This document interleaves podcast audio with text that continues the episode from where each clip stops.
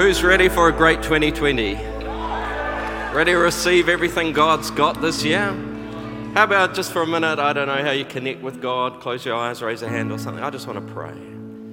God, we thank you for the joy, the excitement, the, the expectation for the start of a new year. God, we say that we're ready to receive all that you have for us. God, may this be a fantastic year, maybe a, maybe a fabulous year. God, may we achieve all our heart's desires, all that you have for us this year. We say, God, bring it on, we pray. Yes and amen in Jesus' name. Awesome. Grab a seat. Hey, uh, it's great to be here. I was just thinking, Pastor Scott, so that have a heart for people, open a home, turn on a thing, service smells hot. Probably don't go there. Host, get the S and the T in the right order. Just a little tip. Hey, um, hey uh, I love this time of year when it's kind of um, from kind of New Year's Eve into kind of January, the kind of like, man, just the sort, new year, new opportunity. You know, this is the year, finally gonna lose some weight or go to the gym or discover some abs or start that new course or this year it's kind of like anything's possible. Is that right? And it's kind of lasts for a bit and then we, Anyone else like, this is a great time of year. It's like we're about to launch into something new. It's like, it's not just going to be same old, same old.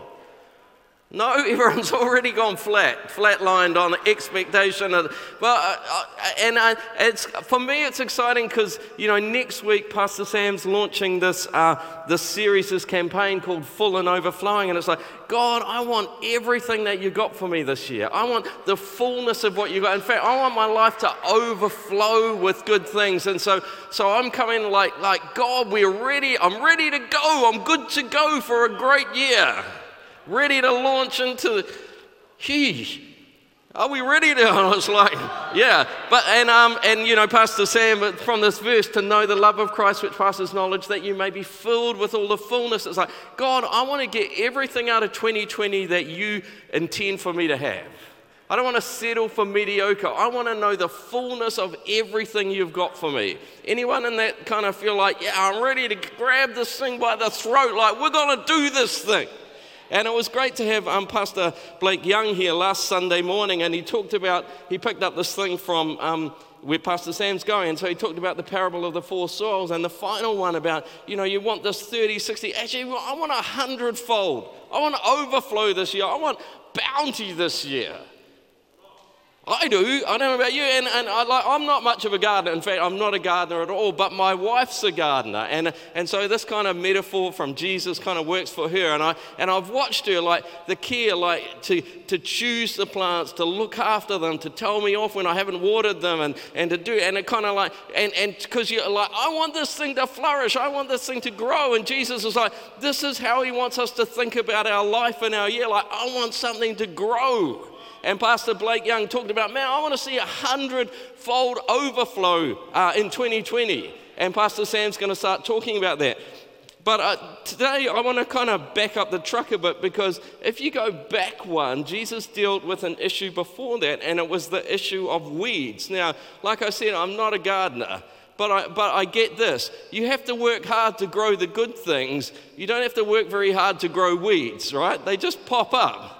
So you've got to be intentional to grow the good things, the fourth soil, but you actually have to be intentional to pull out some weeds that are in the way of the bad things. And, and it's kind of um, my, my wife's, my mother in law's even better gardener than my wife. So often they'll walk around and my wife will go, Oh, what's that? And my mother in law will go, Oh, that's a weed. So, oh, yeah, you need to pull that out. So it's like, going out, I want to see an overflow. I want to see a fullness and an abundance. But part of gardening is I also need to just learn to quickly pull up some weeds, but while they're little, pull them out because I'm clearing the deck for a harvest that I want. And, and this is part of the, the metaphor that Jesus taught about how we do life. We, we invest, we work to see something positive grow, but it's not about being negative, but there's some little things that's like, oh, that's a weed, I don't want that. I don't want that attitude. I don't want, I don't want that behavior. That's going to that's gonna get in the way of the harvest. That's going to that's gonna choke out the overflow that I'm looking for. And the, I, actually, I was out with my weed eater on um, Thursday, Wednesday night and was enjoyed kind of demolishing all these dandelions and stuff. but then I hit this weed that had been around for too long, and it like it was no longer like grass, it was like it had bark on it. And my and my weed eater didn't do anything. And then I kind of tried to pull it out and it didn't, and then I kind of break it and it didn't. And it's like, it's a lot easier to deal with weeds when they're little and just pull them out. And, and so today, um, what I really want to do is kind of say, part of like, man, I want to go for overflow this year. I want to go for all that God's got. So I want to do something a bit kind of bit different, unexpected. I want to talk about some weeds, and particularly one little weed that we got to pull out, if because I want to kind of clear the deck for Pastor Sam for next week. So let's clear out the weeds so we're ready to plant the good things because I want the overflow. And, and you know, Jesus talked about this. He talked about, you know, other seed fell among the thorns and the thorns grew up and choked it and then yielded no grain. Oh, yeah, so I want to invest in sowing into the good soil. I want to water that stuff. I, I want to harvest, but I also want to pull up the weeds that are going to get in the way of what God's got for me this year. Anyone like, yeah, yeah, I want everything that God's got for me. And so I've got to pull up some weeds. You know, Proverbs, guard your heart, for, for from it flows the springs of the issues of life. It's like, I want to be careful what takes root in there. And I want to, and it's not about being negative. It's like when it's a little weed, you just, you just pull it out. And it's not like, oh, big negative. It's just like, just pull out the weeds to clear the way for the things that I want to grow. And, and actually, the writer of Hebrews makes it more specific. See that no one fails to obtain the grace of God, that no root of bitterness springs up. It's like, oh, I've got to tend my heart so that the really good stuff grows for the bounty and the overflow and the fullness that God's got. And part of that, I just need to notice, oh, where'd that attitude come from? I don't want that in there. Where, see, I, I think when I was younger, it's kind of like you just blame, oh, this person's annoying. Oh, that person is terrible. Oh, da, da, da. As you get a bit older, you start to realize, oh, it's about the attitude that's got planted in me. I need to be concerned about that, not about the person.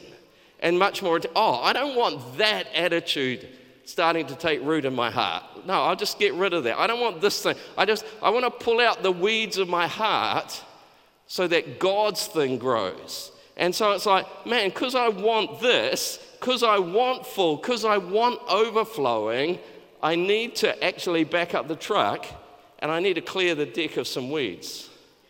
Anyone ready to pull out some weeds this morning? Cool.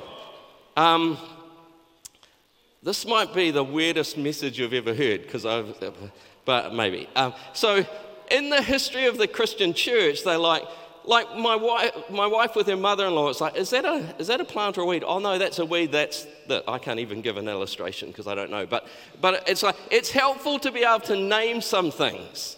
So when an attitude appears, oh, that's a weed. No, you don't want that. You want to get rid of that. Oh, that's a weed. And the church throughout history has named some things. They're called um, seven deadly sins.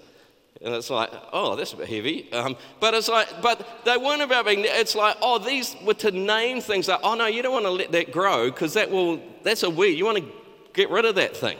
And, and, and they were, they've kind of been throughout all of human history, but they even still apply today with various apps if you think about it, somebody did, about um, maybe gluttony is Uber Eats rather than Yelp. But it's like, oh yeah, these are still issues like these are things that get in our heart, and it's like, oh, I want to, I want to, I don't, I don't want to let weeds get in. I want God's overflow for my life. Um, and, and it's interesting where these th- this idea came from. It actually came really early in the church from these desert fathers. So if you know the history, the church used to be persecuted, then the Roman Empire got converted, and so, so zealous Christians are like, oh, this is a terrible, evil city. We're going to go off into the desert and be pure Christian, religious people. And once they got out there, they're like, oh, bother, we didn't leave sin. It's still sitting in our hearts. And it's like, here's this little devout group of people in the desert praying, but it's like, I'm so annoyed at that guy who he always takes the last piece of chicken. Like, what is that about? And that guy, he always disappears when it's time to do the dishes. You know, what's that about? And that guy, he always gets in a huff and gets grumpy. And, it, and suddenly they realize, oh, there were these little weeds of these little petty issues. And I go, oh, that's our battle. And they seem so little and insignificant. Um, in fact, I've, I've got a few long quotes today, so we'll skip over them if they get a bit boring. But I just I was doing a lot of reading about this, and I found it interesting. A guy said this: a, a thing to be initially noted about the seven deadly sins is they are they are all not only so very personal and individual, but also so small and trivial Gluttony, lust, and pride, while not the most attractive of personal attributes, can hardly compete with sexism, racism, and the bloodletting actions of a nation with the largest military budget and the biggest prison population of any people in the world. He's like, seriously, is these the deal breaker things? When you think of all the problems in our world, it's like the guy always takes the chicken. You know, the person who always is too lazy to help. It's like, yeah, these were seen as the seeds of everything else. And it's like with weeds, you want to pull them out when they're little, not wait till they're global crises. And so that's why they thought, oh, these are, these are deadly not because they're big in themselves, but because of what they grow into. And wouldn't it be a good idea to pull them out when they're little? Oh, that little bit of, of just selfishness. I don't want that in my life oh, that little bit of uh, just being the guy that always disappears when it's time to do the dishes. Maybe this sounds not so much like Desert Fathers, sounds like your extended family Christmas holiday, or your, you know, that, that uncle who's never gets his butt off the chair and helps do anything, just, you know, it's sloth, that is. You know, that, that, it's, like, it's like, oh, these are the issues which actually destroy community. The little things. Um, again, and, and, and then the reason is not that they were being judgmental, not that they're heavy. It's like they realized these things were actually destructive. Again, this guy says this sin was not harmless transgression of some random moral code invented by repressed and frustrated medieval clerics. It means for our ancestors, sin described a pattern of life that was quite simply destructive. It destroyed families, friendships, happiness, peace of mind, innocence, love, security, nature, and most importantly, our bond. It's like these things wreck our, our community. These things actually wreck our relationship. If I want to know God's fullness, if I want to know God's bounty, these are the weeds to pull out of my life. And it's like, oh, these are the things that I just want to learn to recognize. Ah. And it's not about being heavy and judgmental and guilt. It's more like, oh, that little attitude. I don't want that. I, I want to move on. I don't want that in my life. I yeah. And so it's this ability to recognize it without being all guilt and, you know, beat yourself up. It's just like, oh no, just pull the weed out and carry on. And it's like, yeah, because I want this, because I want to nurture this, one of the steps, according to Jesus, step three, before the last one, is actually to pull up some weeds. And, um, and I want to talk about one weed, which again is, pro- I felt like the Holy Spirit wanted me to talk about this, and I'm like, I have never heard a message on this, I think. I'm pretty sure. I want to talk about that weed of envy. Because here's the deal.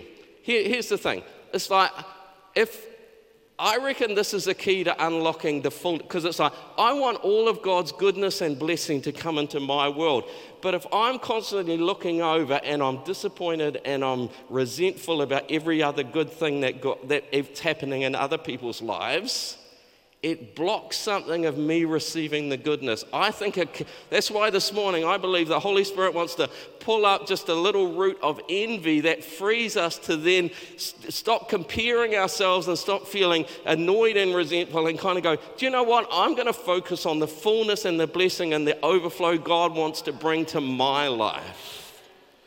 I've never thought about this before, but I feel like it's a key for this overflow thing. That, and, and again, it's like, and some of you, maybe it's like going to the doctor at the end of the service, you look at your husband or wife and you go, what was that about? And it's like, hey, if you go to a doctor and he does a checkup and there's nothing there, it's good. If you don't have an issue with envy, fantastic. But I know that I do, and I know as I thought about it, something just frees up when you decide you're going to let it go. And maybe it's like the, going into the start of this year, going into the start of this decade. You don't want to be carrying a little weed that goes, I'm just, you know, it's not fair. All my other friends are getting married and I'm still single. All my other friends are having kids and we don't seem to have, be able to have kids yet. My other friends from uh, university got jobs and I'm still working at McDonald's. You know, the other, other friends kind of have this perfect family, and one of our kids has got issues. And that, that's what it looks like this sense of disappointment with a kind of resentment of other people's blessing. And so I, I don't want that weed in my life. I just want to pull, and, and the lesson of church history this is actually a really destructive weed from, that's going to that's gonna choke out the overflow, the hundredfold that God wants to bring in your life. So, um, when I had, it's, it's actually talked about a lot more in the Bible than you think. Proverbs says this A heart at peace gives life to the body, envy rots the bones. It's like this, this will destroy, this will eat you up from the inside out. If you're constantly feeling life not, life's not fair, everyone else has got an easy run of things, it's not fear God, it's going to eat you up. And it's like, oh, I want to catch that when it's just a little weed. I don't want to wait till it's a major bitterness in my life. I just want to catch, you know, and so again through Proverbs, or back in Job, actually part of the wisdom literature, literature resentment kills a fool, envy slays the simple, over and over in Proverbs. Don't let your heart envy sinners. Um, again, oh, my machine might have stopped. Oh, there we go. Don't, don't envy the violent or choose any of their ways. I might need that table, people out the back. Um, there we go. Don't envy the wicked. Do not desire their company. I know we're all right. And Ecclesiastes, this interesting thing. I saw all the toil and all the achievements spring from one person's envy of another. He's actually looked at the world and, you know? Envy is actually a, an engine of our world. And, and if he was talking about this like 1000 BC, much more so today. The whole advertising industry is to make you envious of what other people have got. The whole social media thing, you know, there's a famous thing we say don't compare your, your behind the scenes with someone else's highlight reel. We're like, everyone else is having wonderful holidays, everyone else is buying new cars, everyone else is falling in love and getting married and having kids, and my life sucks. I mean, the whole of it, we're kind of consumed with this portrayal that's designed to stoke up envy and a sense that everyone else is having a great lot in life and my life is mediocre.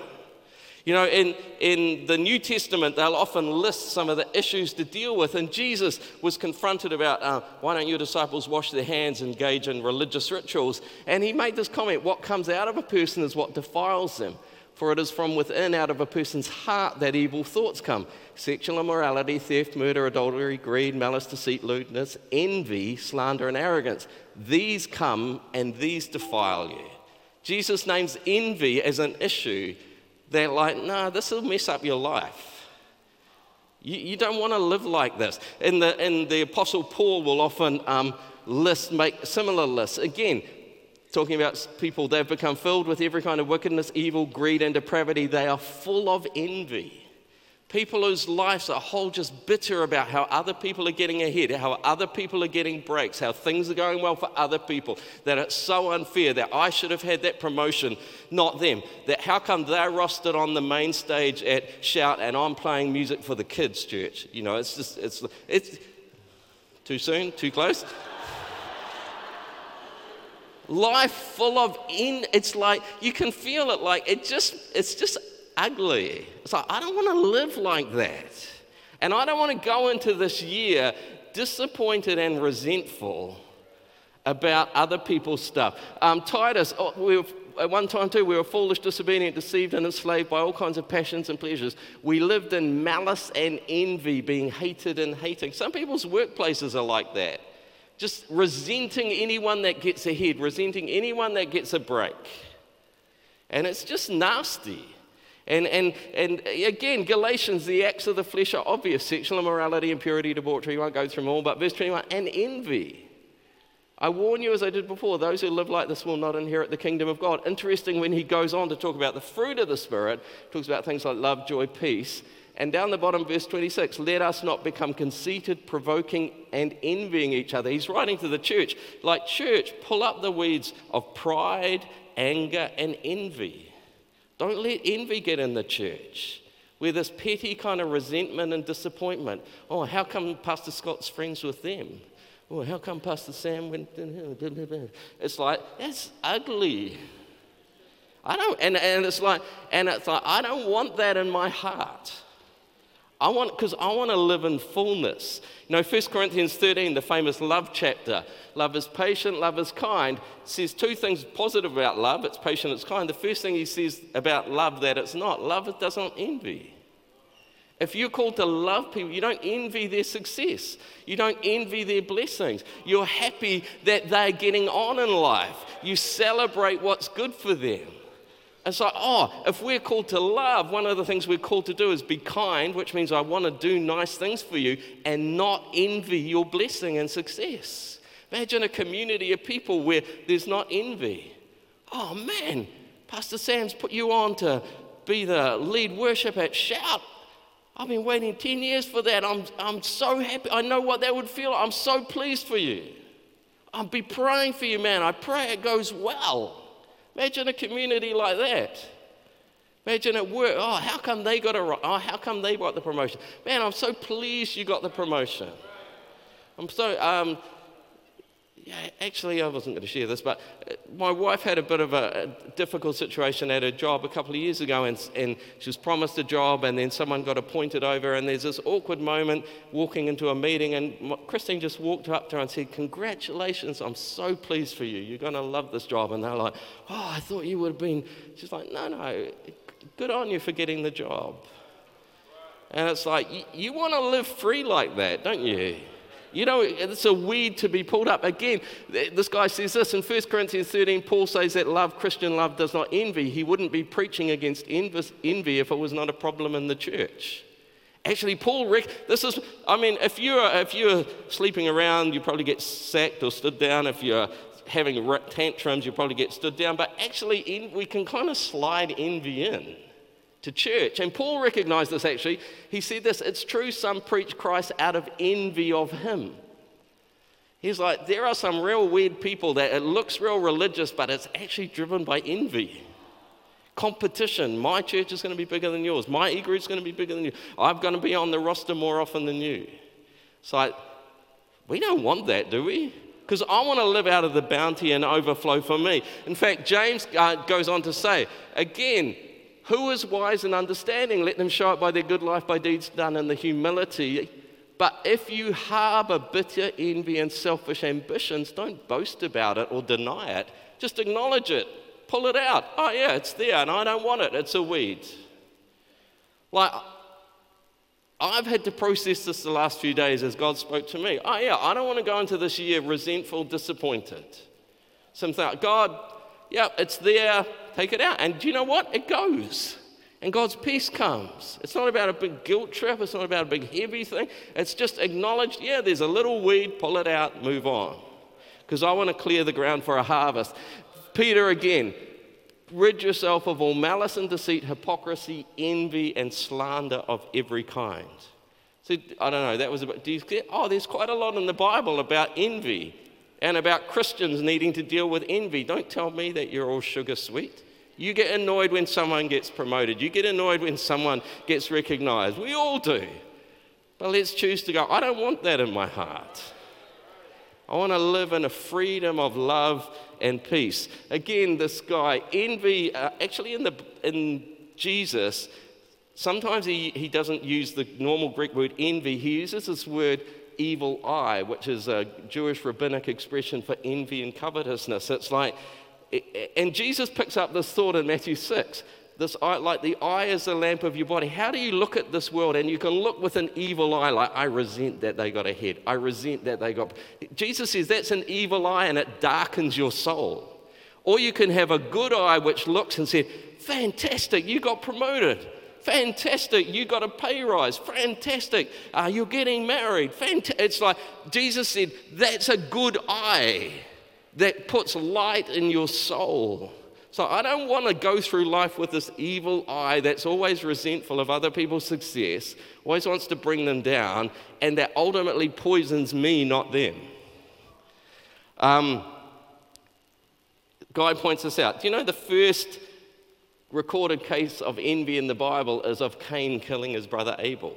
Genesis. So you don't get very far in the history of sin before envy rears its ugly head. So if you know the story, Abel and Cain uh, present their offerings, it just says the Lord looked with favor on Abel and his offering, but on Cain and his offering, he did not look with favor. There's whole lots of theories about why.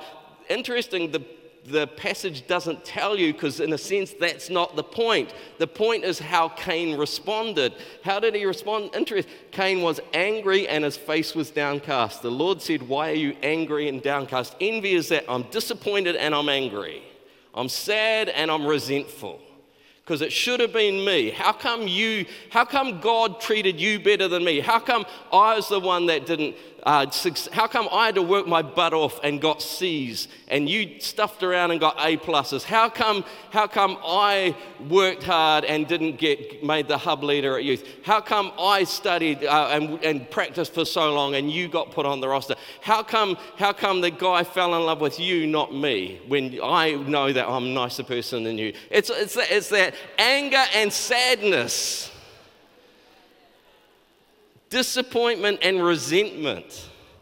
And it's like, I want to learn to recognize that early when it's a little weed and go, I don't want that. Because that's going to mess me up. And so, if you know the story, he goes on and Cain ends up attacking his brother and kills him. Where is your brother? I don't know. Am I my brother's keeper? keeper? Resentment divides us, it separates us, it makes us attack each other rather than celebrating each other's success. Um, few defin- is there right? Few definitions, just 8th century monk and theologian. Envy is discontent over someone else's blessing. It's not fair. How come things work for them? Um, sad, uh, Thomas Aquinas is a Catholic theologian, sadness at the happiness or glory of another. Um, Dorothy, envy begins by asking plausibly, why should not I enjoy what others enjoy? And it ends by demanding, why should others enjoy what I may not? Anyone know this? Schadenfreude. It's a good German word. The pleasure derived from the misfortune. It's like the secret pleasure, like I resent what you're doing, and when you trip and fail, it's like, yes. Germans have a word for it. It's the, the emotions. Mr. Schadenfreude. It's like, oh, don't tell me that you're above this, because you're human. Um, oh, and again, envy is the great leveler. If it cannot level things up, it will level them da- down. R- rather than have anyone happier, it will see us all miserable together. I don't care. Well, even if I can't do it, as long as you can't do it, it's okay. Because there's this weird dynamic. This guy um, points out real envy is reserved not for the great or the greatly gifted. I probably don't envy Bill Gates' fortune or, you know, NBA sports player. I envy people close to me at a similar level. Like, I'm almost as good a guitar player as them. Why were they rostered on? I, I, did a, I, I worked as hard as them in real estate. Why did they get the promotion? I, I work hard in my ego. Why did Pastor Sam call them out and give them a block of chocolate at the team night? Overwhelming, third line, fourth line, overwhelming and astounded inequality, he writes, especially when it has an element of the unattainable, arouses far less envy than minimal inequality, which inevitably causes the envious to think, I might have been in his place. So, this envy breeds on proximity.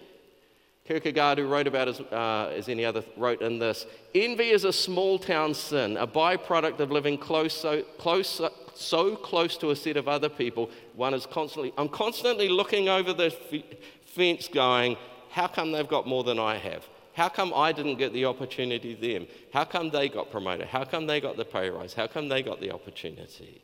Like it's a, you realize it's a petty, nasty thing. It's like, I want to live in fullness. I want to live in overflow. I want to be focused about what God, I don't want to be this petty, nasty little person who's constantly just niggling about stuff. Envy suggests I look at those around me and consider their free time, their paycheck, their successes, their love life, and say it's not fair. Sorry, I'll rush on. A few more. Um, ah. Uh, I'll skip over this. You had enough. To feel envy is to have a gnawing, aching pain eating away at our insides that leaves us no peace and takes away all pleasure in the things we might otherwise have enjoyed. Man, that was, I could have enjoyed playing guitar for the kids, but I'm so focused and annoyed at the guy who's on stage on the main stage. I could have enjoyed being promoted to be uh, the dean of mid, the middle school, but I'm so annoyed at the person who got the principal job. You realize that's why in Christian it's like you want to pull this thing out when it's a little weed. Uh, and, and, just here's uh, three quotes quite similar. This guy, Graham Tomlin's an Anglican. Out of all the sins, envy is different. It's different because it's the one sin on the list that has no pleasure in it. It's no fun. I mean, lust starts in fun and then you have carnage. Anger, at least you feel like you spoke your mind, and even if you have to clean. But like envy, there's nothing nice. There's no, it's like it's a weird thing. Like, why do we do it? There's no payoff in it. Uh, it's similar. It, it does have a, and it has a direct commandment linked to a commandment, the 10th, don't covet. But here's a similar, it sounds like plagiarism, but it's of the seven deadly sins, only envy is no fun at all. Sloth may not seem much fun nor anger, but giving way to deep laziness has its pleasures, and the expression of anger entails a release. So it's a, oh yeah, all these other ones, there's a bit of a, you know, this, the rogue who disappears when it's time to do the dishes. You can smile a bit. The person who blows it off every, you know, the call every so often. It's like, oh yeah, we understand. But, but envy is just nasty, isn't it? There's, no, there's nothing nice about it. Socrates called envy the ulcer of the soul. It's the only deadly sin that offers nothing but pain. I think we got the message. I think I should probably skip over. Um, I'll skip over. Just some just as an insult to Australians. Someone said, What does envy look like? He says Australians, but it also applies to New Zealand. So it's the Facebook thing, feeling like that, it's the social media, it's the advertising. But he also points out the whole tall poppy syndrome is envy. Why should you stand out? Why should you succeed? I'll just bring you down. Actually, he makes another point which I hadn't thought about before. He says um, he wonders if even the underdog thing comes out of envy. Why do we champion the underdog? because we want to take down the top dog. Oh, they're the big school, they're the wealthy school. Great that the poor school beat them. It's envy, it's resentment, it's the sin of the poverty mindset. They don't deserve it. Um, we should get to an answer. Let's skip over some of these. I'll just finish with this. So perhaps envy has a paradoxical status as both the most hated and the most cultivated of all sins in the contemporary world. All our advertising, all our social media is all to foster envy. And yet we don't like people who are bitter envy people. So what's the answer? Well, surprise, well, not surprisingly, Blake Young landed where I think last week, where the answer is the parable of the talent. Jesus told a parable. That's incredibly liberating. And it's this Jesus distributes different gifts to different people. And, and here's the thing uh, uh, there's a quote. He just says, you know, part of the secret is to learn to see people as Job saw, as essentially poor, naked, vulnerable, and empty, yet also endowed with gifts. Yeah, we're all the same, and God has given different gifts, and, and, and they're not all equal, but here's the deal which Pastor Blake, you've got enough for you to create overflow in your world. If you've got two gifts, you can multiply it hundredfold to four. If you've got five, you're not in a competition with other people. And, and God has gifted you with enough to create fullness and overflow in your world. And here's the other capstone to it to, much, to whom much is given, much is expected. Rather than envious, as a sense, they're responsible. If they've got a lot more gifting, they're responsible to deliver a lot more. I'm responsible to take what I've got and generate overflow. And that's why it's so destructive if I um, keep looking over the fence resentful about what other people have got when God wants me focused on what He's given to me, and I would take that and I'd produce fullness and overflow out of that. Philippians, Paul talks about, I'm content. I know what God's given me. And I'm not, I'm not constantly comparing. But also, The secret of contentment it is something that cannot be taken away and that no one else can better. And Paul says this Do you know where my drive is? It's not to get what you've got, my drive is to become everything God's called me to be. I'm not in competition with you. my drive is to multiply what God's given me, to press on to take hold of all that God's called me to do. And you know, one of the tests of the absence of resentment, Pastor Sam talked about this last year. Rejoice with those who rejoice, mourn with those who mourn. He said he thinks in New Zealand church culture we're pretty good at the second part. Someone's going through a hard time, we're compassionate, we're gracious, we'll put our arm around them. He questioned, are we as good as at the first part? Man, that's awesome that you made your first million in business. Well, I'm still trying to figure out how to pay off my credit card debt. You know, that's awesome that you're getting married, and I'm and I've been wanting to get married for years. That's awesome that you're expecting a baby, and we've been trying for 10 years. There's a test of the absence of envy. I can rejoice with those who are rejoicing. I can genuinely celebrate the blessing on your life. Thomas Aquinas. Envy is contrary to charity, which is an old fashioned word for love, whence the soul derives its spiritual life. Charity rejoices in our neighbor's good, while envy grieves over it. Um, can I get the keyboardist back up? We're going to launch into a year around taking hold of the fullness of God in our lives. We're going to launch into a month around this theme of full and overflowing. I just feel the week before, God just wants to pull out some weeds that sets us up to go, do you know what? I'm good to go for everything you got for me. And, you know, I was just sitting um, yesterday thinking about this and feel like it's not, once you, the, the power of things is once you name things, often they just slide off. It's when you haven't named it, it's just like, I'm annoyed, I'm grumpy, it's not fair. Once you go, oh no, there's a little weed of envy got in my heart, and I don't want it, it just kind of slides away. And God's peace and God's love come.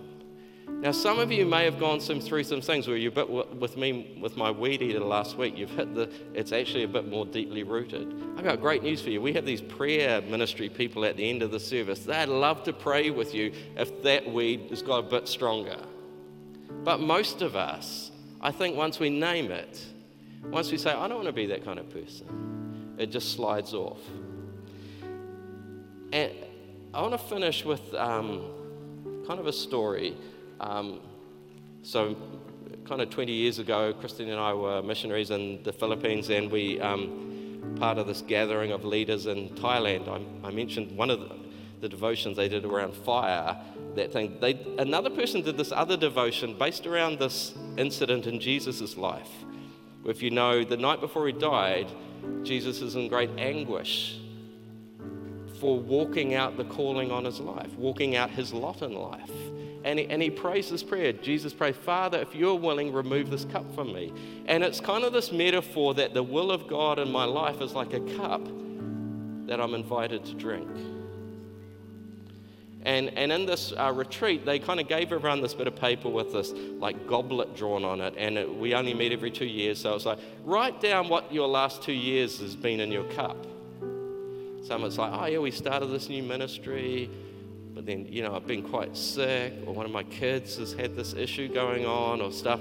And, and then, and they got people to just go around and talk about what's in their cup. And it's like, you know, it's a bit like the social media thing. It's like, I know what's in my cup in great detail, especially the hard things. And from the outside, I look and I think everyone else is having a great time. But when they begin to describe what's in their cup, you're like, oh, maybe I'll hold on to mine. Maybe mine's not quite so bad after all. Or at least I know this cup and, and, I, and I'm, I'm becoming aware of how to drink this cup. And um, maybe can I invite you to, to stand?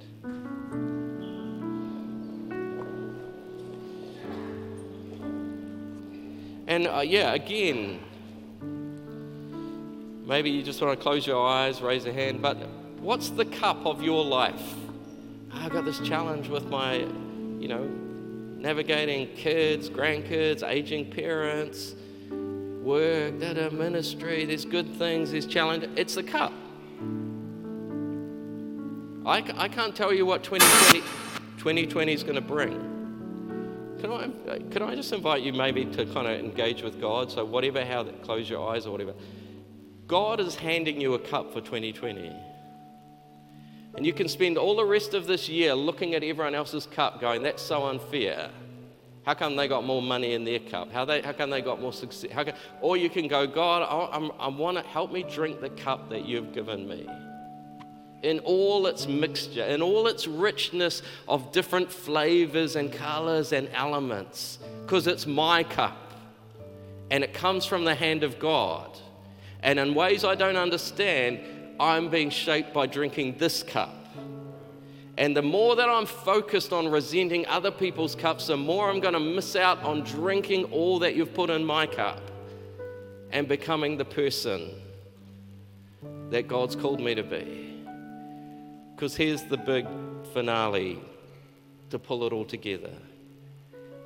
You prepare a table before me in the presence of my enemies. And I feel the weight for some of you. You anoint my head with oil.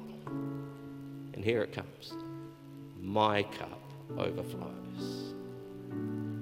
My cup overflows. Come on, my cup overflows.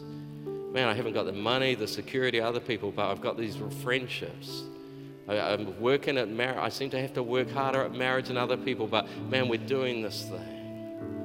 Man, I'm struggling with some health issues, but it's drawn me closer to some people. And, and I'm, God, my cuppers are going to overflow.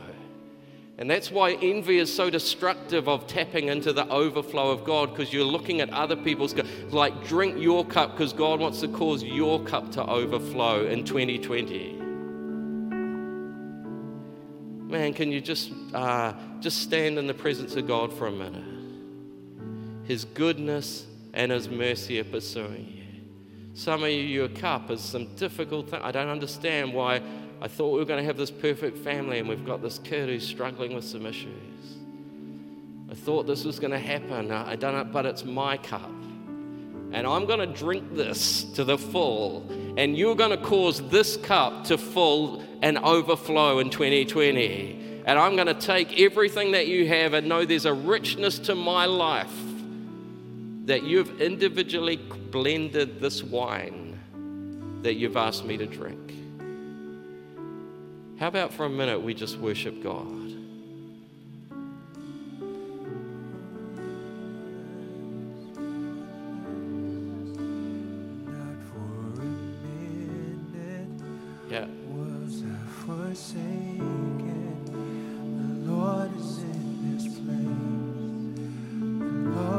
An invitation for some of you to just embrace, to drink your cup for 2020.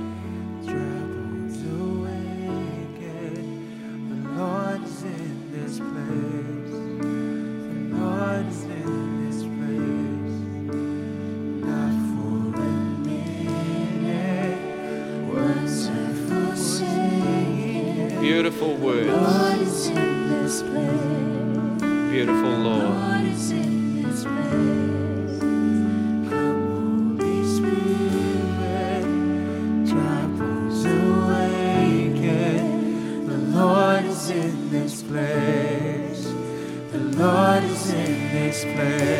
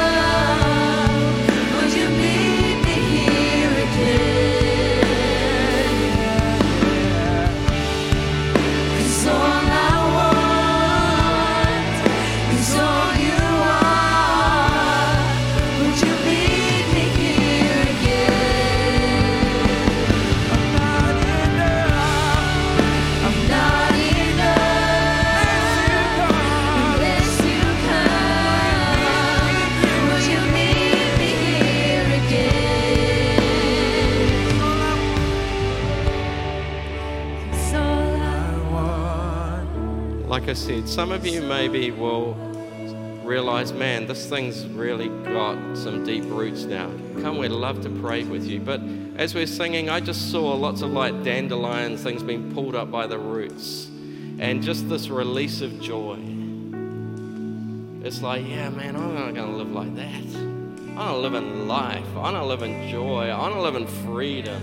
I want to live in peace. And, and the Holy Spirit, like, yeah, I don't, I don't want that. And the Holy Spirit, I feel like, has just extracted some roots. And the garden's already. Next week, Pastor Sam's going to come and sow for a massive harvest because we're believing 2020, the year of fullness, the year of overflow. How about we give God a big hand?